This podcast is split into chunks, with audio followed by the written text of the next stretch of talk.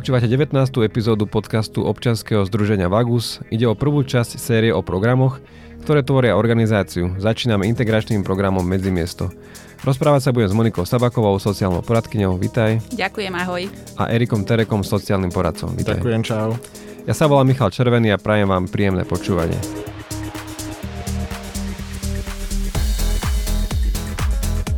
A začal by som veľmi uh, všeobecnou otázkou, ktorá ale môže mať veľmi pekné vysvetlenie a môže zaramcovať celý tento náš uh, podcast. Čo má povedať ten názov medzimiesto vášho programu, v ktorom vlastne vy pracujete? Tak uh, má to symbolizovať nejaký priestor medzi tým, kde sa ľudia nachádzali, čiže boli v nejakej nepriaznivej situácii, povedzme niekde von, mimo bývania a tým životom integrácie, integrovaným v bývaní taká tá medzistanica k, k, k zaradeniu do, do nejakej uh, bežnej, a nie že bežnej, ale takej tej väčšinovej spoločnosti. Áno. Ako vyzerá uh, deň alebo týždeň pracovníka programu Medzimiesto? Ten pracovný deň vyzerá asi tak, že začíname tú prvú pol hodinku, tri štvrte hodinku tak pozvolná, že si dáme raňajky, kávu, čaj, porozprávame sa, kto sa ako má, čo sa nám snívalo, čo sa stalo od včerajška do dnes. Máte tam aj snár? Máme, máme no, snár. Máme. Dominika má snár. Takže občas pozrieme. Takže máte aj výklad, že, že to znamená. Hej, občas okay. pozrieme do snára. A potom už postupne o tej 9. zapíname telefóny, obvolávame si klientov. Pondelky sú také, že také poradové dni, že máme do obeda poradu takú organizačnú, po obede viac zameranú na klientov, že preberáme tie klientské prípady. Tiež pondelky sú také, že viac im volávame, plánujeme si tie poradenstva na týždeň No a potom už sa rozbiehame po bytoch. No, tie ostatné dni sú už e, zamerané naozaj na tie poradenstva, ktoré si ten pondelok dohodneme. A teda naozaj, naozaj sa pohybujeme po celej Bratislave, čiže byty máme naozaj, že od Dubravky po Raču. Vo všetkých, vo všetkých častiach, čiže rôznymi spôsobmi sa pohybujeme, či už autobusmi, električkami, autami. Teda prebiehajú tie poradenstva. Čo sú hlavné témy tých poradenstiev, alebo nedá sa to tak povedať všeobecne? Asi je to také podobné u všetkých, že keď začnú bývať, tak tie najpalčivejšie veci si začnú riešiť. Áno, tie, čo sú najviac také odkladané z toho obdobia predtým, ako bývali. A ako sme teda na začiatku spom- spomenuli, že postupne už vyplávajú také tie témy, čo sa týka toho trávenia voľného času, nejaké nejaké adaptácie na to prostredie, kde, kde teda bývajú, spoznávanie tých možností, čo sú v okolí, snažíme sa teda, ako som spomenul, ich nejako aktivizovať aj tými voľnočasovými aktivitami u nás. No a na začiatku tie témy často bývajú, že veľa našich klientov je zadlžených, čiže väčšinou ako prvé prídu s tým, alebo možno, že z tých rozhovorov to vyplynie, že čo s dlhmi, či vyriešiť nejak splátkový kalendár alebo osobný bankrot. S dlhmi väčšinou je spojený aj dlh na zdravotnom poistení, čiže toto poriešiť, poriešiť lekára. Aj to je častá otázka. Tí naši klienti častokrát veľa, veľa rokov neboli u lekára. Čiže kontaktujeme ich lekára, bavíme sa o tom, že možno by bolo fajn ísť na nejakú preventívnu prehliadku. Riešili sme treba aj výmazy z registra trestov, keď boli v minulosti trestaní, tak toto myslím, že dvaja klienti chceli. A taktiež aj e, kontaktovanie sa s rodinou. Mm, Alebo ešte mi nápada registrácia na úrade práce, ano. vybavenie nejakých podanie žiadosti o nejaké dávky. Dôchodky. Dôchodky celkovo tak navýšenie príjmu, aby teda mm-hmm. mohli pokračovať. Snažíme sa o to, aby mohli v tom bývaní pokračovať a nejako sa snažíme im navýšiť ten príjem, hľadáme tie možnosti, ktoré sú. A darí sa teda ľudí odložovať? Keď to je teda prvá vec, ktorá, ktorá sa rieši? To je celkom fajn vďaka Centru právnej pomoci a vďaka tomu, že existuje ten inštitút osobného bankrotu, toho odloženia, takže to celkom ide. Áno, že tam sa nám podarilo už, myslím si, že viacerých ľudí, že každý má nejakého človeka, ktorý teda prešiel týmto procesom? No e, jediné, čo do toho procesu nespada, že keď majú ľudia dlhy na výživnom, tam potom no. si treba nejak riešiť splácanie dlžného výživného a že naozaj treba splácať aj to výživné aktuálne.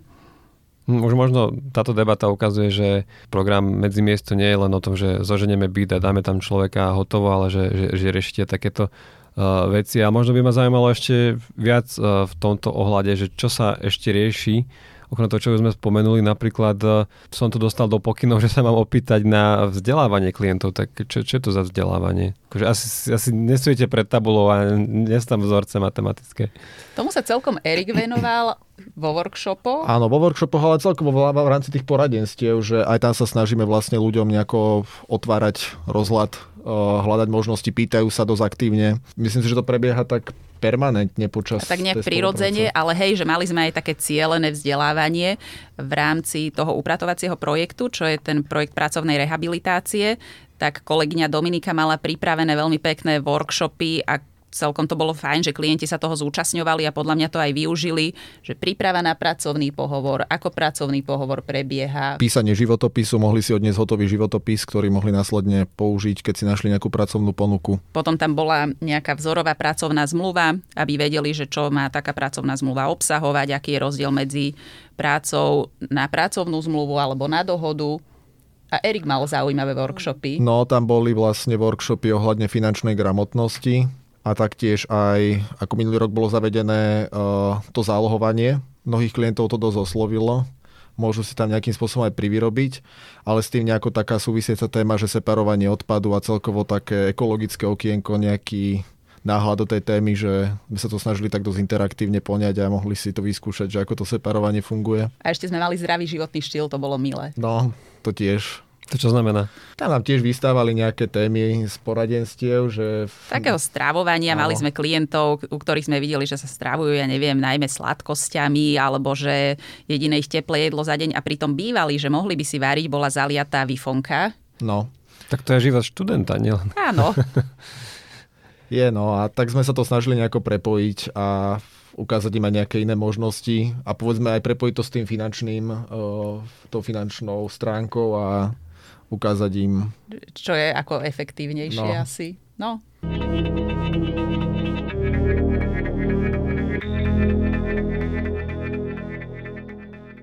A darí sa ľuďom vo vašom bývaní hľadať prácu? Ja si myslím, že uh, máme, máme vlastne tých strategických partnerov, s ktorými tá spolupráca, spolupráca funguje. Uh, momentálne máme zamestnaných klientov aj na trvalý pracovný pomer, čiže pracujú, bývajú, hradia si nájom, ja si A- myslím, že kto z klientov má záujem hľadať prácu, Áno. tak je reálne, že si ju nájde. A vlastne to sme sa bavili už aj v predložších podcastoch, že, že práve nielen na nájdenie, ale práve na udržanie tej práce je kľúčové mať to bývanie? Áno, No určite áno. vstávať, vstávať do práce, byť oddychnutý, pripravený na to ísť. Čiže je to, je to veľmi dôležité mať ten priestor, kde človek príde, zloží si veci. Veď určite existujú klienti, ktorí chodia do práce z noclahárne, ale pred nimi akože klobúk dole, lebo neviem si predstaviť, že nemám plnohodnotný spánok, spím v jednej miestnosti s kvantom ľudí a mám ešte vstať a ísť do práce. Čiže určite mať domov je dôležitý základ preto, aby som mohol spokojne robiť. Áno, na toto tému sme sa bavili vlastne už v predložších podcastoch, hlavne pokiaľ ide o projekt Noc zvonku. A dokonca v jednom podcaste si aj Martin Vabričík vyskúšal uh, žiť Áno. niekoľko dní na ulici, a kde presne toto opísal, že, že vlastne, že to je veľmi ťažké, že, že keď sa tak človek pozrie zvonka a povie si, že kto chce pracovať, tak ten pracuje, ale naozaj, keď človek uh, nevie, kde bude spať alebo sp- spí málo a, a ne, nevie sa ráno kde umyť, tak skrátka udržať si tú prácu je akože že- veľmi náročná úloha. Ešte, ešte ma veľmi zaujalo, že z tej, z tej vašej činnosti, že prevencia vo väzniciach, tak toto, o tomto mi povedzte viac. Toto u nás zastrešuje naša kolegyňa Biba spolu aj s Karin s ďalšou kolegyňou. Je to vlastne o tom, že chodíme do väzníc, alebo chodia oni, ja som bola jedenkrát o, po západnom Slovensku, robíme tam také prednášky. V ideálnom prípade by to malo byť tak, aby sa ich zúčastnili e, tí odsúdení, ktorí sú vo výstupnom oddieli, že napríklad za pol roka, dajme tomu, budú prepustení. My im tam povieme o tom, na aké dávky majú nárok, kam sa majú hlásiť po prepustení, čo si kde vybavia, aké máme my služby. Hovoríme im aj o tom, že ak by chceli s nami niečo riešiť, môžu prísť, kde nás nájdú, necháme tam nejaké letáky. Ideálne je, keby nám napísali, aj to im tam rozprávame, neviem, 3 mesiace, 2 mesiace pred prepustením, že by sme boli v, listo, v takom listovom kontakte. Niektorí sa treba aj ozývajú, že by potrebovali nejaké veci nájsť na internete, my im to vieme vytlačiť, poslať späť, alebo sa dohodneme na osobnom stretnutí. Takto to asi vyzerá. Občas nejaké listy prídu, občas nejakí ľudia sa objavia, prídu na poradenstvo. A prečo práve väznice? Je, je, sú to ľudia náchylní na to, aby sa dostali na ulicu? Preto ste to tak Áno, vytipovali? áno, áno, že o, Veľmi, lebo často ide o ľudí, ktorí sa nemajú kam vrátiť, nemajú nejaké zázemie, nejaký priestor, kam prísť. Ja neviem, rodina sa na nich vykašľala, už si spálili všetky mosty za sebou, čiže častokrát sa stane, že idú do tej Bratislavy, lebo si myslia, že je tu veľa príležitostí, ale nemajú kam ísť, idú do noclahárne a v podstate ostanú na ulici. Taktiež aj je to náročné, lebo už majú zápis v registri trestov a hľadať si prácu s týmto zápisom je náročné, že väčšinou sú tie pracovné ponuky limitované na to, že je potrebné priniesť regi- čistý register trestov. Hej, že napríklad mňa prekvapilo, že raz som tuším pozerala, myslím, že to bolo upratovanie v nemocnici a chceli tam čistý register. Mm-hmm.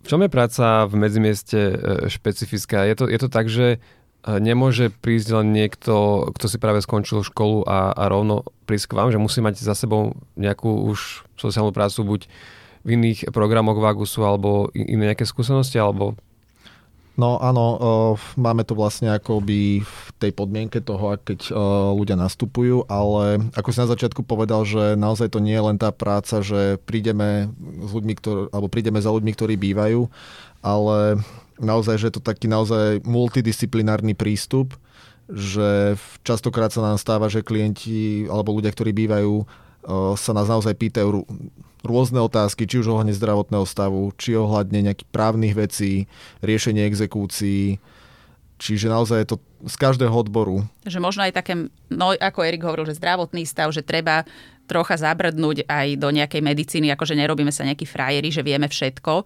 To určite nie, alebo treba prídu na nich nejaké depresie alebo niečo ekonomické, že fakt tam, že z rôznych oblastí a potom aj to, že tie poradenstva sú dlhé dosť, že sú väčšinou hodinové. Sú hodinové a niekedy udržať ten rozhovor je povedzme náročnejšie, najmä ak teda, ako kolegyňa spomenula, majú nejaké depresie, že naozaj tam už aj nejaké možno znalosti z tej psychológie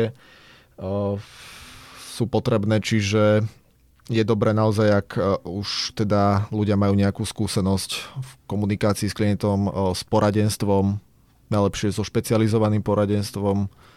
A možno povedz, že čo je špecializované. No, že špecializované poradenstvo, že vidíme aj za ten problém, povedzme, že čo sa tam deje, aká môže byť príčina toho problému. Mm-hmm, čiže že možno kým v iných programoch je to o tom harm reduction, že vlastne, že zachrániť to že vôbec, že, že, že dostať sa z toho najhoršieho absolútne, tak ako, že toto je taká nadstavba, že, mm-hmm. že možno človek, ktorý začínal, uh, že, že on, si ho vytipovali uh, terénni sociálni pracovníci v streetworku, tak uh, potom sa postupne možno dostal do domca a napokon postúpil až postúpil v úvodzovkách na tú úroveň medzi miesta, tak, tak vy ste ako keby ten, ten posledný, ten, ten čriepok, ale zároveň uh, taký ten najkomplexnejší, pretože tam už to nie je iba o tom, že treba uh, poriešiť... Uh, áno, že aby nezamrzol na ulici. Áno, áno, ale že už, už aby reálne sa dostal späť, späť do života. Hej. Áno, a že vidieť za ten problém niekedy, ako mohol vzniknúť, že môže nás, to vrá- môže nás to nejako posunúť v tom riešení tej situácie, môžeme aj porozumieť, prečo sa to deje vyvarovať sa tomu, aby sa to dialo v budúcnosti. A aj po, po toľkých rokoch, čo to vlastne funguje ten program, sú situácie, ktoré vás zaskočia? No určite áno. Určite. Myslím si, že je to dosť často a ja teda aspoň mám osobne za seba pocit, že sa učím permanentne a mám stále pocit, že sa mám čo učiť. Že vždy ma, vždy ma tie situácie privedú povedzme aj tam, kde som ešte nikdy nebol a musím, musím sa opýtať kolegov, Mňa teraz napadlo, že celkom sa všetci učíme teraz, že troch klientov sa nám vlastne podarilo umiestniť do zariadenia a to bolo niečo, čo sme doteraz nerobili. No v rámci, v rámci tohto roka. Čo myslíte, čo je, čo je zariadenie? Zariadenie sociálnych služieb. Sociálnych služieb, hej. Tá vlastne pobytová forma. Pobytová forma a sú vlastne pre, určené pre ľudí, ktorí majú nepriaznivý zdravotný stav, že sú odkázaní na pomoc inej osoby. Mm-hmm. Hej, že jeden pán to bola vlastne prevencia straty bývania. Áno. On mal nepriaznivý ten fyzický, fyzický stav. stav. Vlastne ten ďalší e, mal nepriaznivý psychický stav. A potom jedna pani, ktorá chvíľu bývala Áno. v našom projekte bývania v spolupráci s magistrátom, čo máme, tak tam to bolo také tam smutné. Tam, tam sa zhoršil zdravotný stav a už nebola schopná fungovať sama. Keď ste hovorili na začiatku o tom, že, že tí ľudia znova navezujú rodinné kontakty, tak to, niekedy, to si má predstav ako poštu pre teba? Alebo... Niekedy možno aj tak, ja som mala taký zážitok, že pán, on bol síce v kontakte s deťmi, zvykol si s nimi telefonovať, ale raz ma tak poprosil, že či by sme spolu nenainštalovali nejakú aplikáciu, povedal, nevedel presne, ale že syn mu to napísal, tak chcel nainštalovať do telefónu Messenger a WhatsApp, aby si mohli telefonovať cez videohovor. Tak to bolo trocha ako pošta pre teba, že aj som tam videla toho syna na tej obrazovke. Tak to bolo také milé. Ja som taktiež vytváral profil na Facebooku pre klienta, aby si mohol a ja písať vlastne so svojou dcerou. ešte predtým no. tento pán si za, začal s tým, že chcel si na Facebooku spraviť profil a dceru sme tam vyhľadali. Takže áno, je to také. V podstate sprostredkovanie tých kontaktov. Hej. A je možno nejaký prípad, o ktorom môžete niečo podrobnejšie povedať, na ktorom sa dá ukázať viacero aspektov tej práce a, a náročnosť toho procesu, ktorým si tí ľudia prechádzajú? Tento pán, ktorý teda začal vlastne chodiť do nízkopravodeného centra Domec, následne teda v rámci upratovacieho projektu bol zapojený do integračného programu Medzimiesto. Chodil k nám na poradenstva. Chodil k nám na poradenstva. V rámci týchto poradenstiev uh, chodieval na také občasné brigády. Hej, lebo občas sa nám do integračného niekto ozve s ponukou ano. brigády, že či nemáme nejakých klientov, tak vedeli sme, mali sme takých stálych, že ktorí sa radi zapoja a tento pán bol tiež jeden z nich.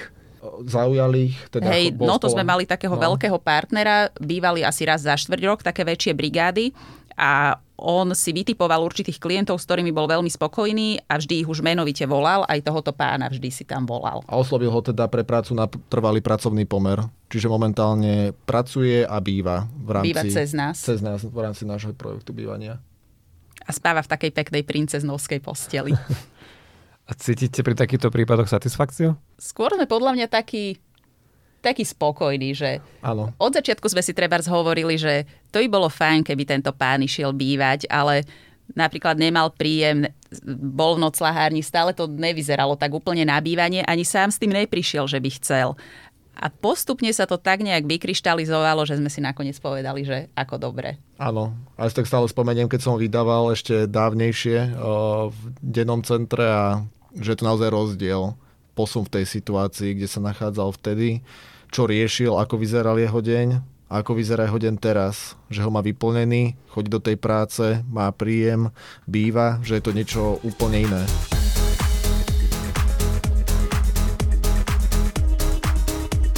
Ja veľmi pekne ďakujem, že ste dnes uh, prišli do štúdia. To bola Monika Savaková. Ďakujem za pozvanie. A Erik Terek. Podobne ďakujem. Ja by som na záver ešte veľmi rád zopakoval, že Vagus má momentálne otvorené pracovné pozície a viac informácií nájdete na vagus.sk a podporiť našu prácu s ľuďmi bez domova môžete aj poukázaním 2% zo svojich daní alebo finančným darom na vagus.sk.